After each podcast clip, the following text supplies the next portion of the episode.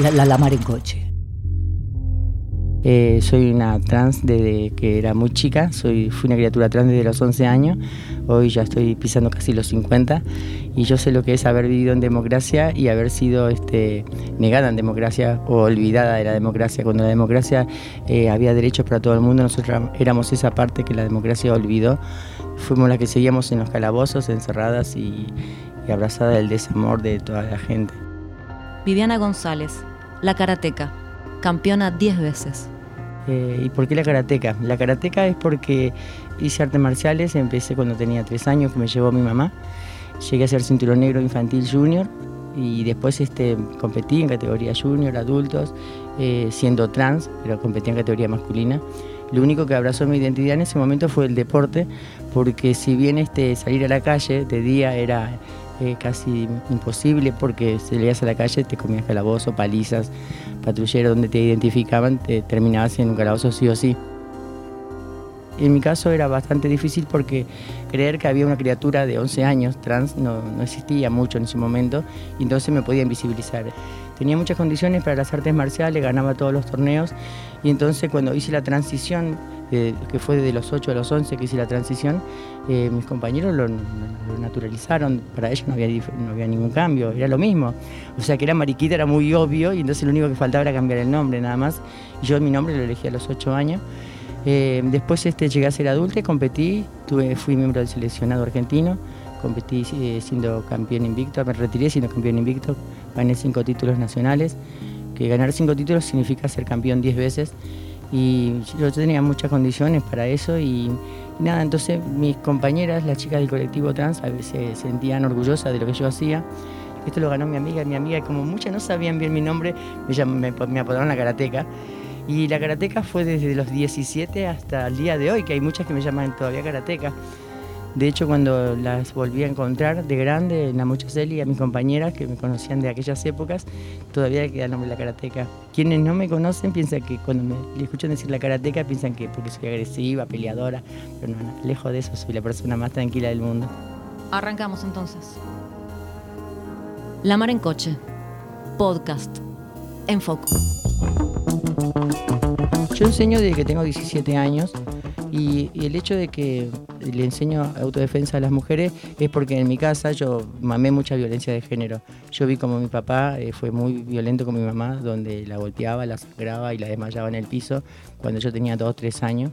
A los 5 años, mi mamá, yo tenía 5 años, mi mamá decidió dejarlo lo abandonó y nos llevó a mi hermana y a mí, que ella tomó como su pertenencia. Y, eh, sin más nada, nos llevó muebles, nos llevó ropa, solamente nos agarró la mano cada una y lo dejó lo bien que hizo, pero no nos dejó a nosotros regalada a él, o sea que nos llevó y nos crió los ponchazos en la extrema pobreza. Y a mí en la memoria me quedó siempre ver un hombre como le golpeaba a una mujer. Y cosa que cuando yo hacía artes marciales y yo ya era trans, yo me maquillaba lo suficiente como para que poder identificarme que era diferente a todo ese hombre que estaba al frente mío, porque yo peleaba frente a mí, tenía oponentes de barro y bigote y tratando de lastimarme mis combates eran mucho más agresivos porque que un hombre le pegue a otro de barro y bigote y le pegue una circular a la, a la boca, dos puñetazos y lo tira al piso y, perdió y lo sangró frente a sus alumnos, es, no importa, me ganó otro profesor. Pero si yo lo hacía, si yo le pegaba dos puñetazos y una patada en la boca y lo tiraba, para ellos era humillante. Decir, la marica me pegó, el puto me pegó. ¿Había alguna hazaña mayor no, sí, por y aparte escuchar los gritos que la gente, matalo al puto, matalo al puto, porque sentía que eh, no vas a permitir que venga un puto y te pegue en la, en la cara y te gane. Sin embargo, yo mantenía la tranquilidad, si bien eso me molestaba, pero no tanto a mí, sino a mi equipo que estaba atrás mío apoyándome que ellos se tenían que bancar, que ellos me gritaban eso. Pero finalmente con los años me fui ganando el respeto de muchos porque cuando yo tranquilamente, este, yo, mientras ellos perdían el control del combate, yo mantenía la tranquilidad y siempre, siempre, siempre, siempre, siempre ganaba yo. Y entonces la gente entendió que lo mío no, no era ir a reírme de las artes marciales ni faltarle el respeto, sino que yo realmente lo hacía en forma seria. Yo me entrenaba. Eh, no me entrenaba para ganar, me entrenaba así para no perder, porque si alguien me llegaba a patear la cara y yo terminaba sangrando en el piso, me iba a recordar que yo era mi mamá perdiendo una lucha más.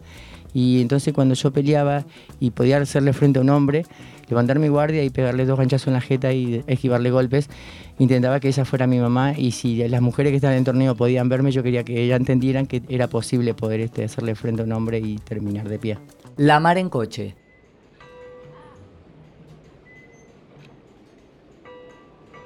Uno es víctima eh, siempre y cuando lo permite, se permite ser víctima del otro. Este, nadie sale a la calle con la intención de provocar una pelea. Eh, no creo que en este caso las personas que yo intento enseñar, sino que uno tiene que salir este preparado, entender que hay personas agresivas que van a intentar hacer, lastimarte sin motivo, sin razón. Eh, uno no puede saber qué pasa en la cabeza del otro porque he visto en las noticias que bajó un hombre de un colectivo y le pegó a una mujer porque sí, la cruzó y le pegó, uno que le pegó a una señora que estaba sacando una bicicleta. La locura de la gente puede andar así en la cabeza de cada uno, pero uno no puede psicoanalizar a cada sujeto, sino que solamente mantener la guardia en alto y saber que de algún lugar puede venir algún tipo de golpe.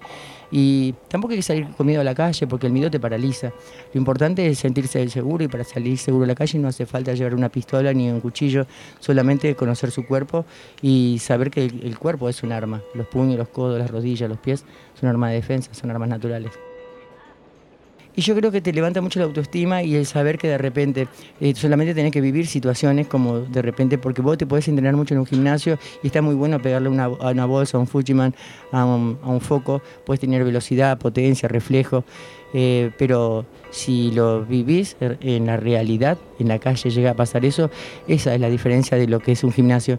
Y si créeme, si alguien sabe lo que es la violencia en la calle, soy yo, que yo la violencia la viví trabajando, trabajando, saliendo a la calle y la identidad hacía que yo estuviera expuesta todo el tiempo a ese riesgo de que alguien iba a atentar contra mí.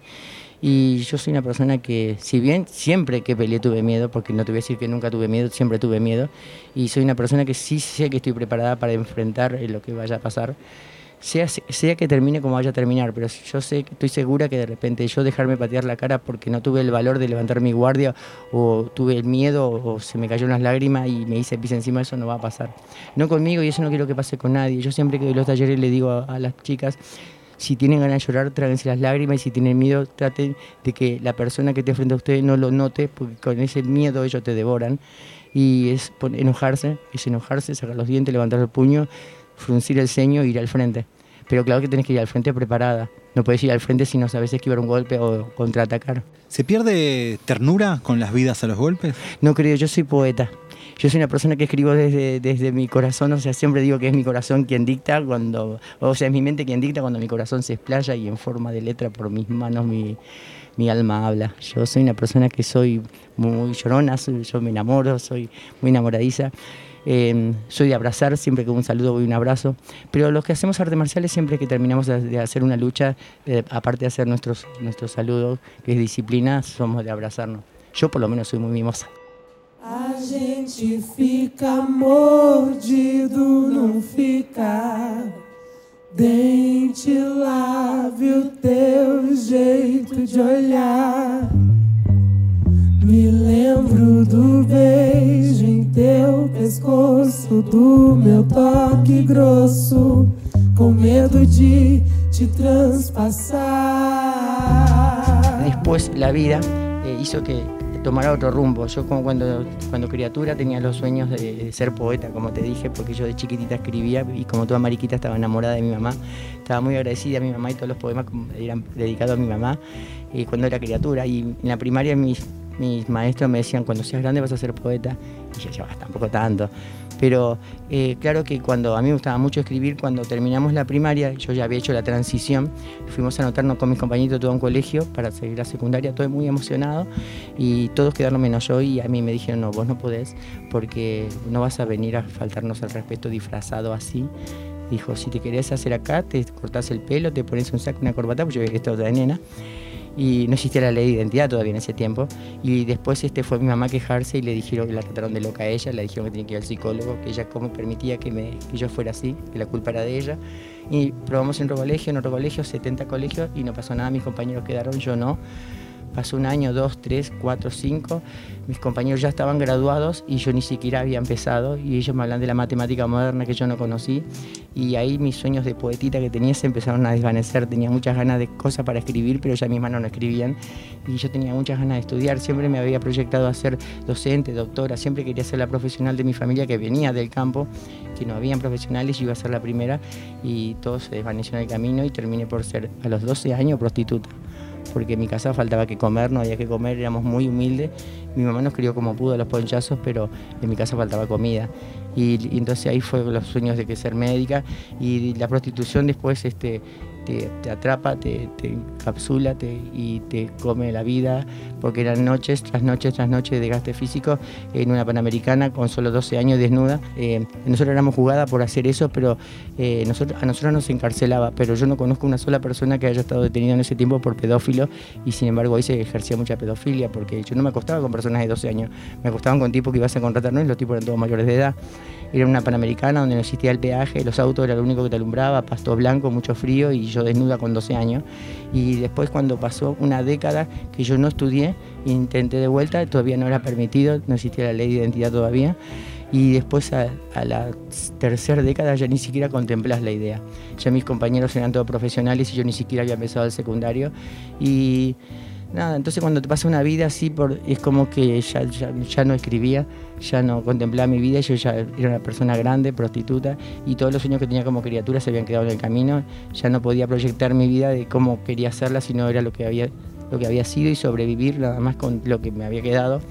Y en el medio tuve un cáncer, cuando tenía 40 años se me diagnosticó un cáncer, porque yo hasta esa edad, cuando llegué, llegué a los 40 años y ves que no, no solo que lo que soñaste, ya decías no vivir, porque realmente yo decía hoy un día más te levantás y saber que tienes que ponerte los tacos, salir de nuevo, a seducir a un cliente, traer plata para pagar el hotel.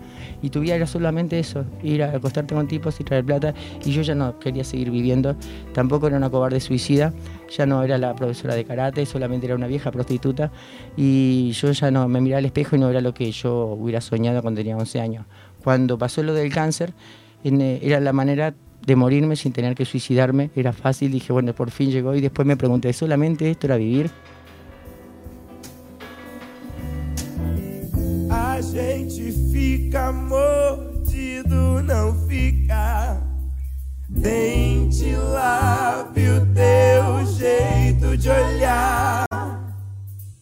Me lembro do beijo em teu pescoço, do meu toque grosso, com medo de te transpassar.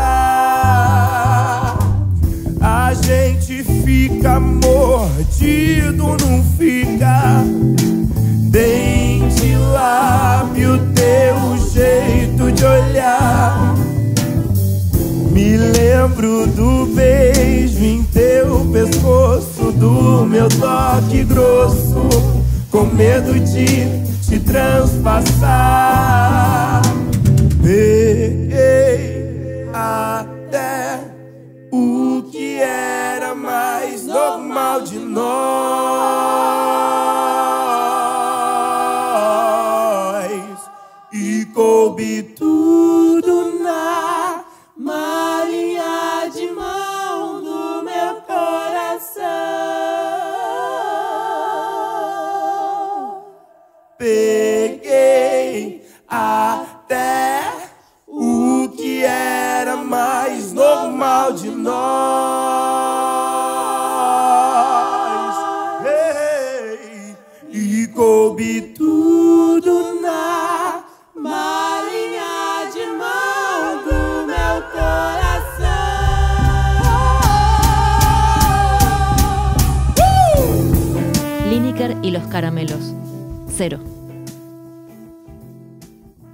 Lo moroncoche.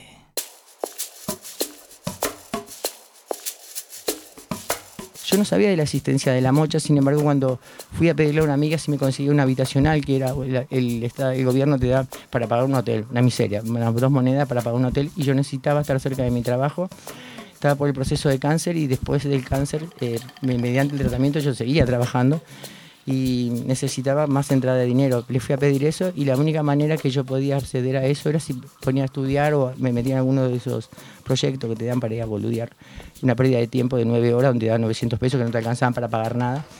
Y cuando me dijo de estudiar, yo después ya de, de tres, cuatro décadas que habían pasado, yo dije, no, estudiar no, para, o sea, yo no me, no me imaginaba sentar una- un niño de 12 años estudiando la parmillo, o sea, la vieja del salón. Dije, no, ya no, o sea, tuve muchas ganas eh, décadas atrás, hoy ya ni siquiera ni soñarlo. Aparte no sabía si el cáncer me mataba hoy, mañana pasado estaba en pleno tratamiento. Y bueno, entonces eh, me llevó engañado a un lugar y me dijo, acompañame porque vio que no iba a acceder a eso. Llegué a un lugar, eh, fue Federico Lacroce, 4181, quinto piso, subí, fue en temporada como esta, de vacaciones. Me recibió una persona que estaba sentada en una mesa, dos chicas más, yo veo todo oscuro, yo no sabía dónde estaba, te juro.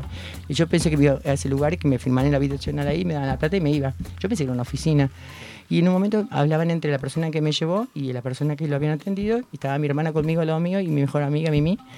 Y en un momento cuando yo miraba a todos lados, todo gris, todo oscuro, eh, la persona que estaba ahí me dijo, Chamiga, ¿sabes dónde estás vos? Cuando me dijo Chamiga, ya el tono a mí me gustó porque mi familia es de Corriente. Y entonces ese Chamiga a mí me sonó que estaba en casa. Yo le dije, no tengo la más puta idea dónde estoy. Yo no tengo que firmar por algún lado. Y él me dijo, esto es una, una escuela. Terminó de decir escuela y yo la miré ya como tratando de matarle, diciendo, me trajiste engañada. Y él me dijo, te- ella, ella dijo algo que no sabía porque ella no me conocía a mí. Ella dijo, no, dice, ella no, qui- no quiere hacer la escuela, ella quiere seguir siendo prostituta, quiere andar acostándose con los tipos, le gusta la droga, el alcohol, la prostitución, dice, pero no quiere estudiar. Y ella no me conocía y esa, esa parte me ofendió mucho porque ella no sabe cuánto yo hubiera deseado eh, en mi vida haber estudiado. Y entonces me enojé y dije, bueno, ¿dónde hay que afirmar acá y me voy? Yo tenía toda la intención de darle cualquier dato, mentira, o sea, o sea, no quería estudiar, no, o sea, no, no, no me sentía en posibilidades. Y dije, bueno, dentro le doy cualquier nombre y me voy a la mierda, listo, no me conocen. Y entonces él me dijo, acompáñame a la oficina. Y la persona que me atendió, eh, para mí es un ángel porque fue primero la manera que lo dijo y cómo lo dijo, porque primero me dijo, este, me pidió los datos y yo que entré a decirle cualquiera, le digo, soy Viviana González. Terminé de decirle, dije, "Uy, le estoy diciendo la verdad. Me pidió el número de documento, no me dio tiempo a, a pensar otro y le tiré el verdadero. Dije, bueno, más si esto me van a buscar todos los días después. Y cuando terminé de darle, creo que fue la manera que lo dijo y cómo lo dijo, porque, perdón, pero yo hay momentos que cuando llego a esta, mar- a esta parte me, me quiebro porque a mí me sigue provocando después de muchos años la misma emoción que, que pasó ese día. Porque él me abrió los brazos y me dijo, bueno, amiga, bienvenido a la Mocha Celi, eh, vas a hacer el bachillerato, y evidentemente yo tampoco me conocía bien porque había sido que yo ese niño de 11 años que tenía, que escribía poemas, que yo pensé que estaba muerto, no estaba muerto, se había quedado dormido y se despertó en ese momento porque creo que yo dije, no me va a matar el cáncer, yo quiero hacer mi secundario y ahí no me importaba con quién me tenía que sentar, si con un chico de 10, de 12, de 15, yo quería hacer mi secundario porque después de que tantas veces me dijeron que no durante décadas, esa fue la primera vez a mis cuarenta y tantos que me dijeron por primera vez vas a hacer tu secundario. Y, tras eso vino un abrazo y un beso y eso fue una bienvenida eh, verdadera. Y, nada, nadie podía entender la emoción que yo sentía porque yo salí de ahí, me senté en la misma mesa que no habían recibido y yo tenía muchas ganas de llorar de, de contenta. Y muchos pueden decir, ah, es una boludez, es un secundario nada más, pero eh, nadie sabe para mí cuánto significaba poder este, hacerlo, porque era lo único que se me había negado en la vida, entre tantas cosas, pero eso era lo que yo más deseaba. Y hoy por hoy ya estoy egresada, ya tengo mi secundario terminado y ahora eh, volví a escribir y ahora ya voy por la, por la Joaquín González que voy a hacer letras. Eh, no sé si puedo decir ahora puedo morir en paz por tener secundario, porque yo creo que ahora no quiero morir, creo que esto recién empieza y bueno. Vos me preguntaste si teníamos la parte interior tierna, es esta.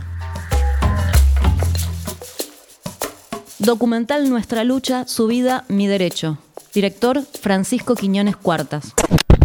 Bueno, el documental del bachillerato travesti trans Monchacelis es un documental que realizaron de manera coral y con relatos en primera persona las y los estudiantes del grupo 2014 eh, y que está viendo la luz ahora luego de, de poder conseguir los fondos y los recursos necesarios para poder hacer la postproducción.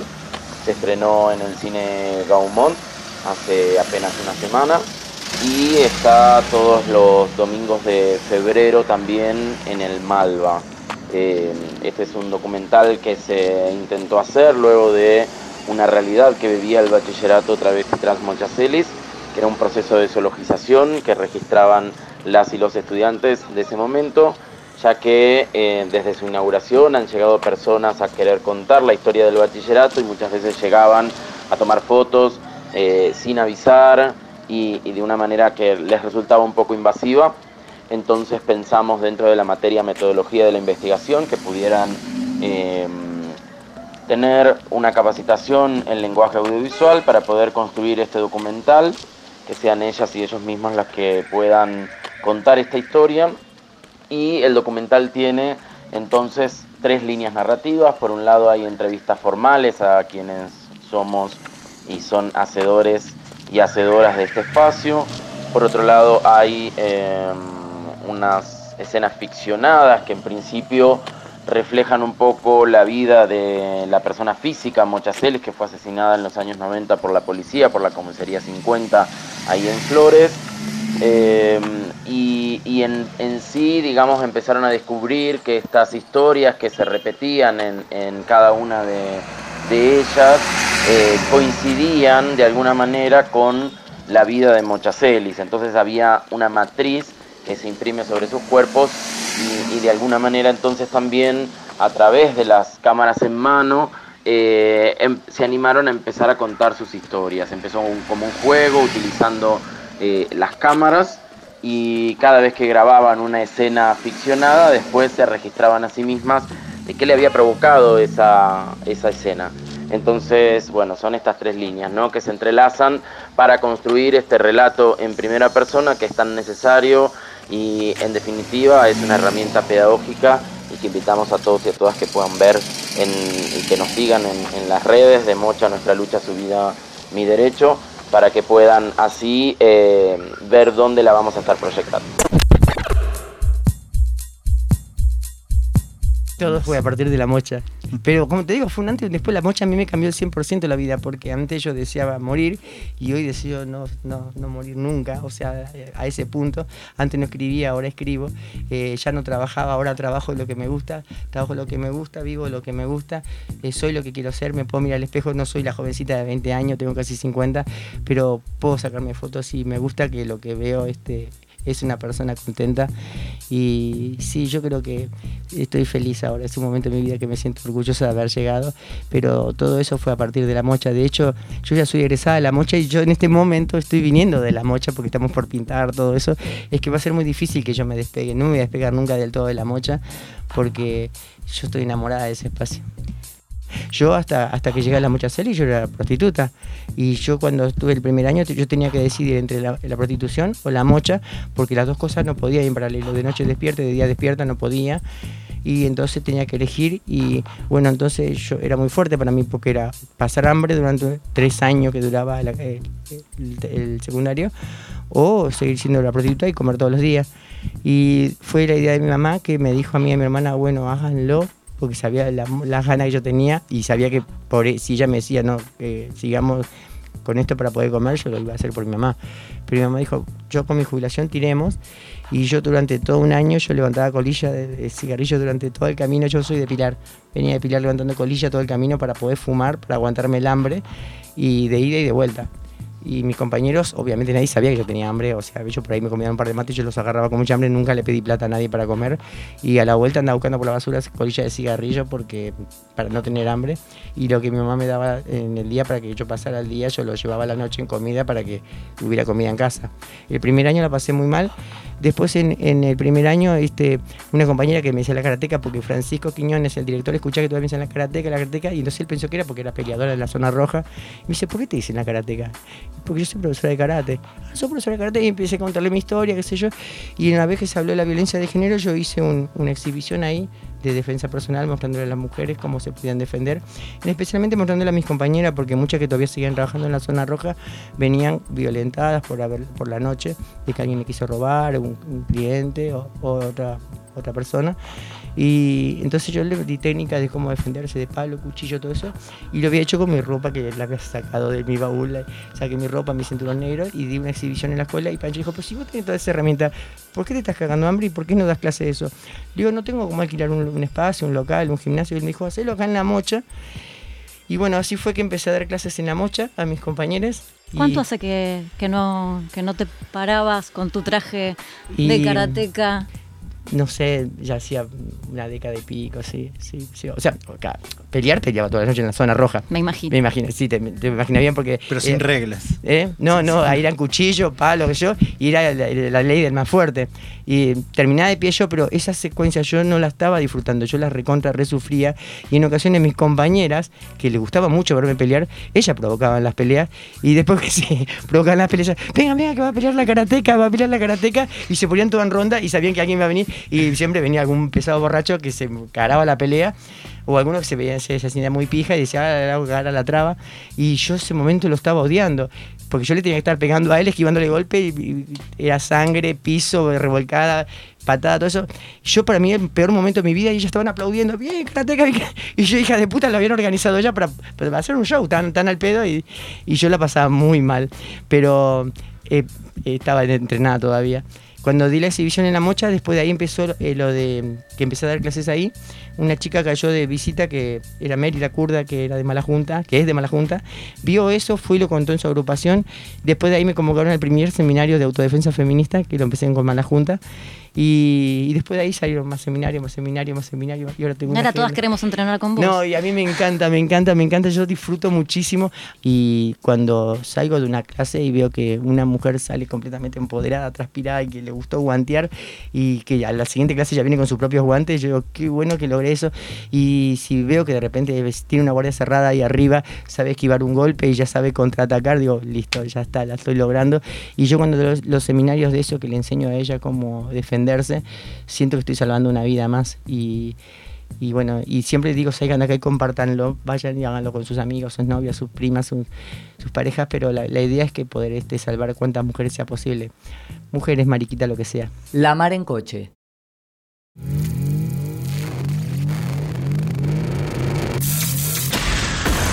La, la- la- la mar en coche. Que yo me negaba mucho a saber de política porque obviamente tenía mucha, no tenía formación, no tenía una educación eh, académica, de repente había muchas cosas de las cuales yo me tenía que interiorizar por, por- por- porque era un arma para mí, eh, para poder este, saber cuáles eran mis derechos.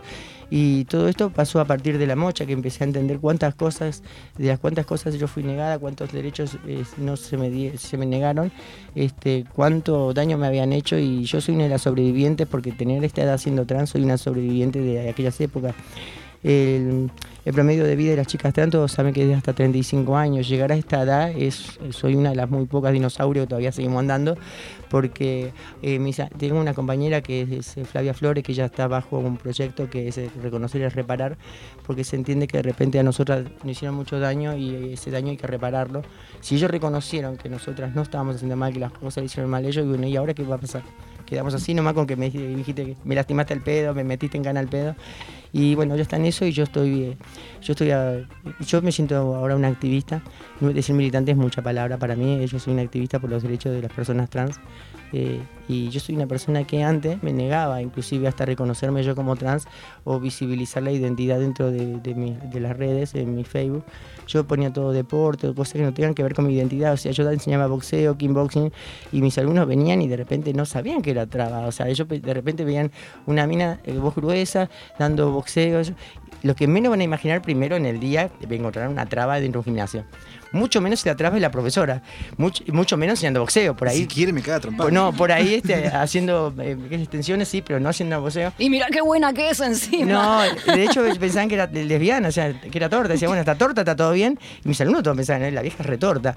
Y ahora, cuando yo empecé a publicar que, de- sobre la identidad trans, recibí muchos comentarios de mis alumnos. No, ¿por qué te andas con esa gente? ¿Qué sé yo? Y ahí fue cuando yo, después, yo me enamoré de mi identidad, me empoderé de mi identidad y empecé a decir, me empecé a identificar como trans. De hecho, hice poemas como trans. Y me, digo soy trans y ahí mis alumnos se terminaron por decir, ah, mira, la vieja al final no era torta, era retraba al final, pero estaba todo bien, al principio se sorprendieron porque dijeron, ah, está todo bien. No. La mar en coche. Ella quiso ser docente en un momento y se le negó la posibilidad de ser docente, pero eh, sin saberlo ella nos dejó una enseñanza que no se aprende con los libros, no se aprende leyendo. Ella nos enseñó a, a empoderarnos nos enseñó a caminar, a militar, ir al frente y ella sabía que a nosotros nos hacía falta una formación académica porque una no puede pelear exigiendo derechos y ni siquiera sabe cómo pronunciarlo, no sabe qué derecho te falta. Ella no quiso tener unas piqueteras cortando una ruta haciendo bulto, ella quería que cada una supiera defenderse y si a alguna se le acercaba un micrófono, que cada una sepa por su propia voz y no tenga que tener un speak pueda decir que te hace falta. Y ella sabía que ella podía enfrentar el monstruo del Estado que es grande y te devora. Ella sabía que sola no lo iba a poder hacer, con cuatro o cinco tampoco, entonces ella necesitaba formar un regimiento de personas que la acompañaran en una columna. Y esa fue la idea de abrir la Mocha porque ella fue una de las impulsoras y yo estoy muy agradecida. Si Luana estuviera acá, desde donde esté, si nos está mirando, va a estar orgullosa de repente que yo esté hoy acá, que yo me sienta empoderada de la mocha, que yo esté enamorada de la mocha Celi y que yo hoy sea una activista de los derechos por las personas trans, que ella lo hizo obviamente con todo su conocimiento, pero si ella logró eso en mí, lo va a lograr con muchísimas más. Somos personas como todo el mundo, nosotros también nos enamoramos, queremos, lloramos, este, sentimos, tenemos frío, tenemos hambre, eh, morimos también, o sea, nos enfermamos como somos personas iguales que todos los demás, pero solamente hay que escucharnos hablar y ver que hay un contenido dentro de nuestro porque la gente prejuzga y cree que solamente somos personas que nacimos para la prostitución y la droga y, y lejos de eso también tenemos un corazoncito que sufre y mucho cuando nos se violentan contra nosotros nos hacen mucho daño.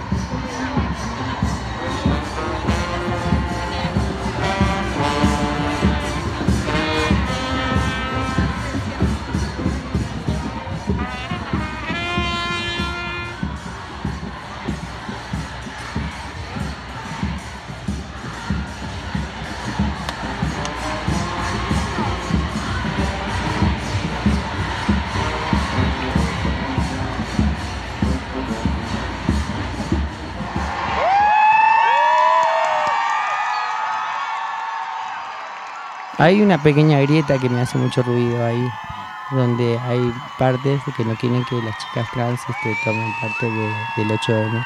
Cuando los derechos, cuando se empezó a,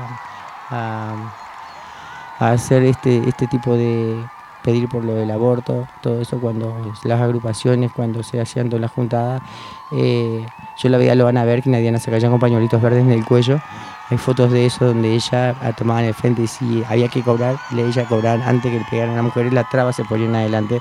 Eso, eso es muy de nosotros, las trabas, que cuando una mujer va a cobrar, las trabas somos la primera que encaramos a tomar partido y, o, pegamos nosotras o nos dejamos pegar, pero siempre cuidamos la parte femenina y a mí esa parte me duele, que crean que de repente nosotras estamos fuera de poder eh, marchar con ellas y esto no es de ahora, ya pasó también con eh, con los encuentros nacionales.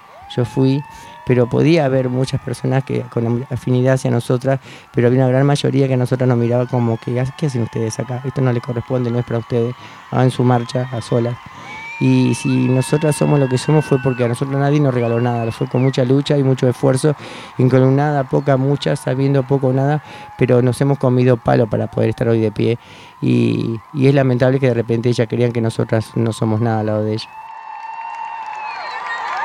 Viernes 8 de marzo de 2019 en la ciudad de Buenos Aires tiene lugar en este momento la lectura del documento unificado, producto de las asambleas que dieron lugar a este 8M en la ciudad de Buenos Aires. Diferentes referentes del movimiento feminista, de organizaciones sociales y del sector sindical están en este momento leyendo las diferentes reivindicaciones, demandas y exigencias del movimiento feminista hacia los gobiernos. Este 8M paramos porque somos parte de una historia colectiva e internacional y porque Macri y los gobernadores ajustadores con su violencia capitalista y neoliberal pretenden robarnos el trabajo, el pan, la salud y la educación. Basta de violencia machista en todos los ámbitos. Basta de trata.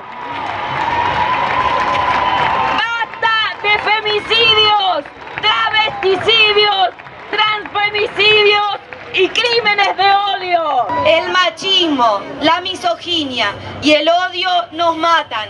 En lo que va de 2019 hubo 48 femicidios y 16 trans travesticidios en 67 días. Paramos contra la reforma laboral nacional o sectorial y en contra de la reforma previsional que afecta nuestro presente y nuestro futuro, pauperizándonos y feminizando aún más la pobreza en nuestro país. Paramos contra el racismo, la xenofobia y la discriminación hacia las mujeres y personas indígenas, migrantes, negres, afros y afroargentinas residentes en nuestro país y contra la apropiación cultural de matriz ancestral que venimos sufriendo. Paramos porque crecen las cifras de gatillo fácil y el discurso que que legitima la justicia por mano propia. Pretende llevar a nuestras infancias a los tribunales y deportar migrantes ejerciendo todo tipo de violencias. Paramos por aborto legal, seguro y gratuito ya. Aprobación del proyecto de IBE a presentar por la campaña nacional por el aborto seguro, legal y gratuito por octava vez consecutiva. Implementación de la educación sexual integral, laica, científica y feminista y con perspectiva de género para todos los niveles educativos en todo el país. Y presupuesto acorde para su ejecución. Decimos bien fuerte, basta de ajuste, despidos y tarifazos. El ajuste y los despidos también son violencia patriarcal. ¡No al pago de la deuda externa! Denunciamos a las direcciones de las centrales sindicales de la CGT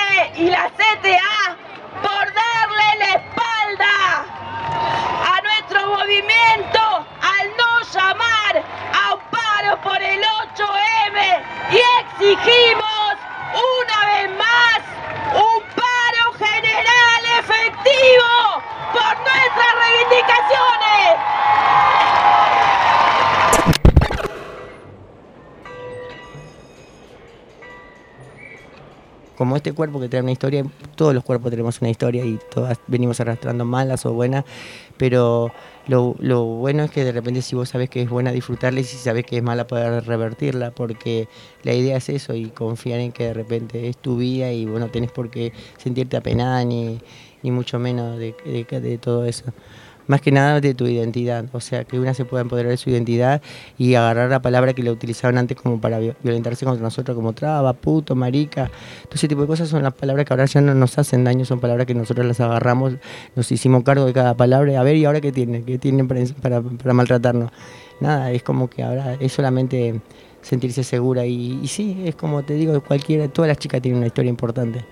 Ahora, de, esto de, de agarrar un micrófono y hablar o poder contarla, bueno, esto es, un- es un ejercicio que hay, que hay que vivirlo. Al principio me temblan las piernas y ahora no me puedo callar, vos viste.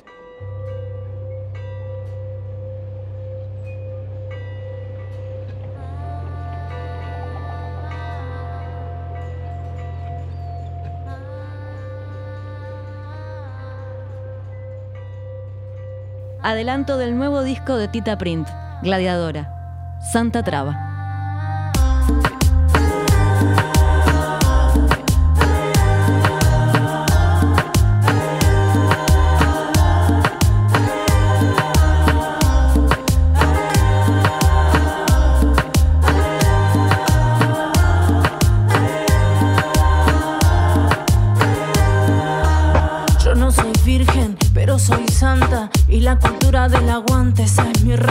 Vine a hacer un milagro para que aprendas. El amor no tiene dueño, siempre va y pega la vuelta. Soy torta, puto, traba, trans y viceversa. El amor gusta de cambiar todo a la inversa. Se abren las aguas, se abre la tierra. Se entrega el cielo al amor. Soy la santa traba,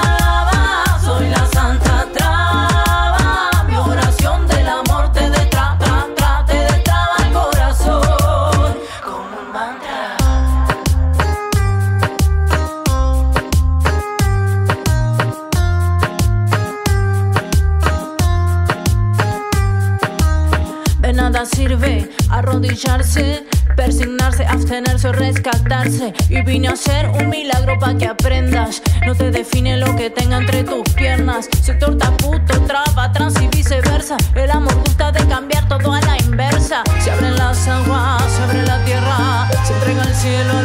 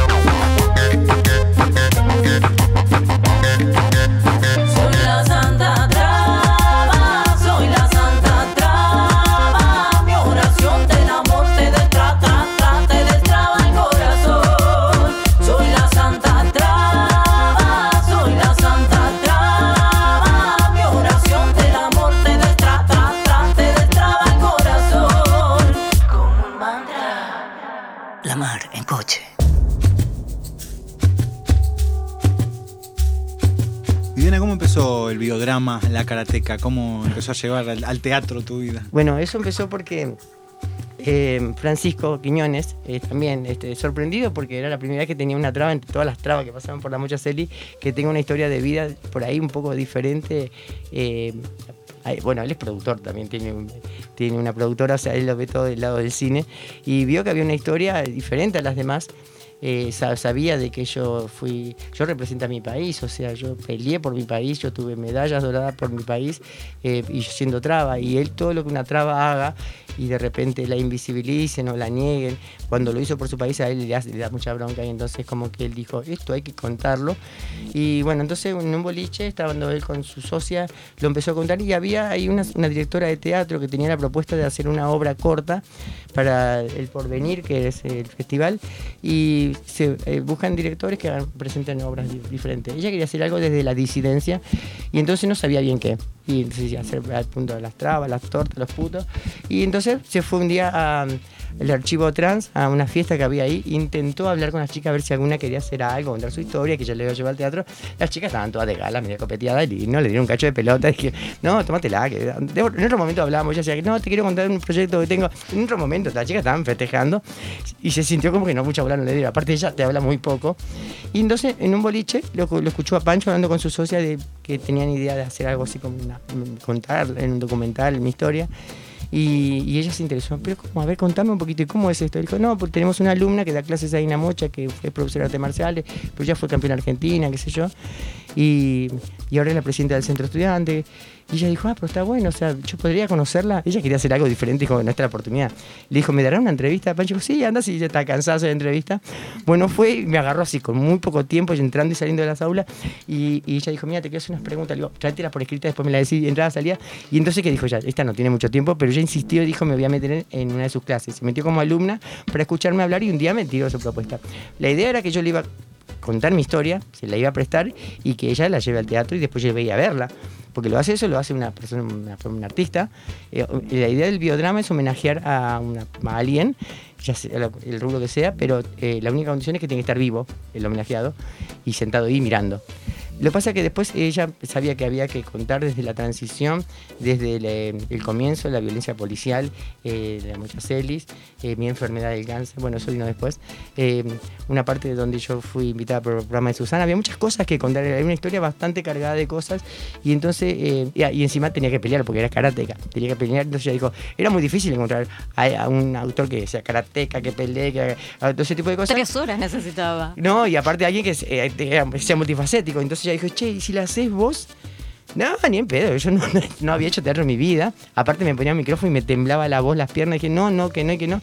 Pero después ya me agarró y dije, ay, bueno, más sí, dice tantas cosas, digo, más sí. Claro, pero lo elegimos por decir. Faltaba 14 días cuando ella me dijo, mira, Vivi, que tenemos que empezar con los ensayos. 14 días, nunca habíamos ensayado. Y yo dije, no, pero yo no me voy a aprender todo, que me puse muy nerviosa. Dijo, no, pero es, es tu- contar tu vida nada más. Sí, pero no que yo, ya me agarró el ataque de pánico. Y yo quise que se hablara del cáncer en, la obra y la directora dijo que no, porque le pareció que era un golpe bajo al, público y ella no era eso lo que quería. Yo dije, si vamos a hablar de las luchas, esa fue una de mis peores luchas porque yo este, eh, estaba peleando con un desconocido y ahí sí que le puse todo lo que tenía. En los, en los tatami, en los ring también hacía lo mismo, pero eh, en un hospital era diferente la lucha y yo no le bajé la guardia nunca y yo lo tuve que pelear al cáncer hasta que lo gané. Y entonces eso lo quería contar. Ah, Porque aparte de, de todo lo que es el deporte de contacto y agresivo, también me gusta mucho la danza, yo bailo. Y yo quería este, bailar pelada como lo hacía cuando estaba pelada, porque yo cuando estaba pelada iba al gimnasio, eh, porque me decían no te vayas a ningún lugar público porque no tenía defensas, células, y lo que me decían no haga yo lo hacía. Entonces yo iba con mi barbijo al gimnasio sin mi gorro y, bailaba con mis compañeros de- de- del grupo de baile. Y cuando yo bailaba frente al espejo, en un momento se prestaba la música, hacíamos un solo y yo creo que desaparecía el mundo para mí. Y yo no es que podía sentir la música, siento que en ese momento la podía ver y yo bailaba nada más. Y yo creo que me sentía muy viva en ese momento. Pero no era lo mismo para el que me estaba mirando, porque me estaba mirando decía, ay, pobre, la vieja se está muriendo y sigue bailando, porque la gente ya está agonizando. Claro, pero hay bailar pelada, y, pobre, está muriendo. Pero era el único momento donde yo me sentía que tenía vida. Ese era el videodrama posta. Claro, entonces yo me abría los ojos y volvían a aparecer todo y tanto completamente como pero ¿qué onda? ¿Qué pasó? No, Vivi, que es muy emocionante porque te vemos que estás muriendo y no dejas de bailar. No, pero hija de puta, acá ando me siento re viva. Cuando empecé primer año, para mi gran sorpresa, este, eh, se presentó nuestra primer docente que, era, que es María Victoria Arias y dijo, bueno, hola chicos, yo soy feminista, soy María Victoria Arias, soy feminista, eh, estoy a favor del aborto, papá se presentó así muy políticamente, dijo soy profesora de lengua, eh, me enseño lengua y literatura y soy poeta.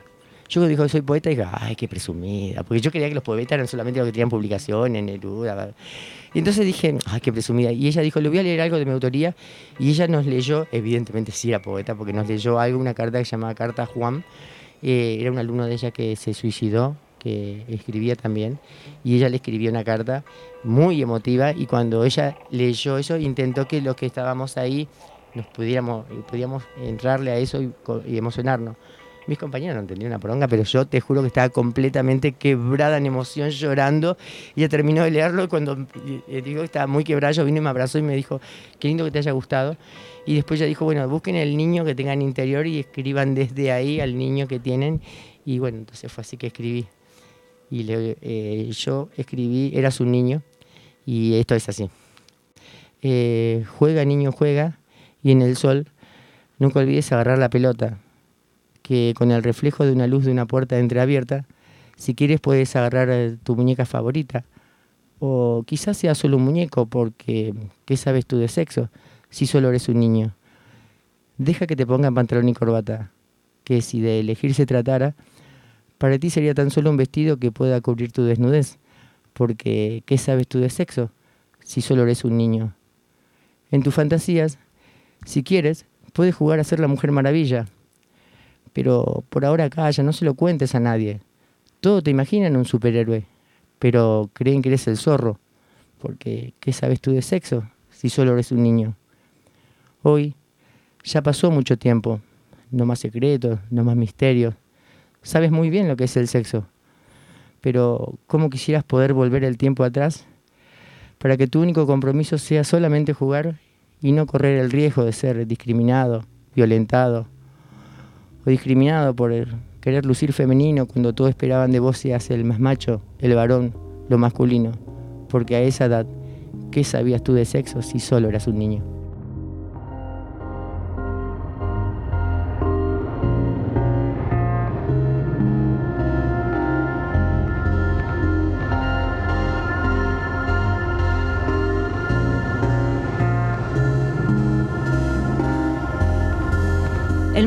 Artes marciales y la identidad. La violencia en la calle. La autodefensa feminista. Dejar de ser víctima y terminar de pie. La prostitución. La enfermedad. Pelear con un desconocido. La llegada al bachillerato popular trans Mocha Celis. La ternura y la poesía.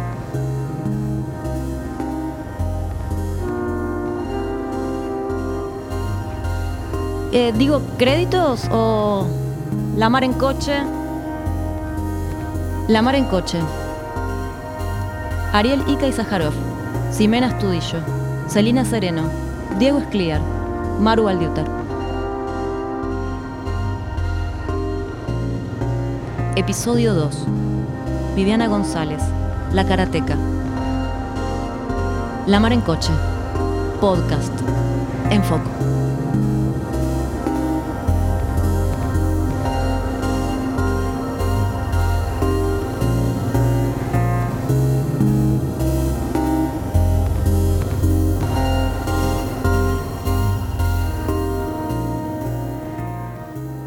La mar en coche. Y después íbamos a hacer- repetir un sketch donde vivir el momento del programa de Susana Jiménez, al cual fui invitada y nunca fui. Eh, el mismo día a las 11 de la mañana, cuando vi los avances que yo iba a estar invitada al programa, me agarró un ataque de pánico. La llamé a Eva Montes de Oca, la productora, y le dije, no puedo ir al programa. Y le corté el teléfono hasta el día de hoy que me está puteando. Y la dejé clavada a Susana Jiménez. Me arrepentí, era en época donde de repente los éxitos policiales existían y yo no estaba, no sabía si podía salir bien o salir mal, porque era identificarme dónde estaba, me echaban del seleccionado y nada, decirle a la policía, acá estoy, hola, vengan a buscarme, yo en ganas, porque hasta ahí yo trataba de invisibilizarme ante, ante la sociedad. En ese momento era blanquear todo en televisión y que mis hermanitos que eran chicos te se comían el bullying de sus compañeritos que lo que a trompada, eh, tu hermano es un, puto, entonces como que no estaba preparada a negociar con eso. Bueno, en la obra de teatro lo llevamos a la realidad como si eso fuera hoy y en la obra me acompaña mi alumno, que es David Valencia, es un alumno mío que lo de ahí de la mocha y él hace de Susana Jiménez. Ya estoy aquí para estar con ustedes esperando que llamen.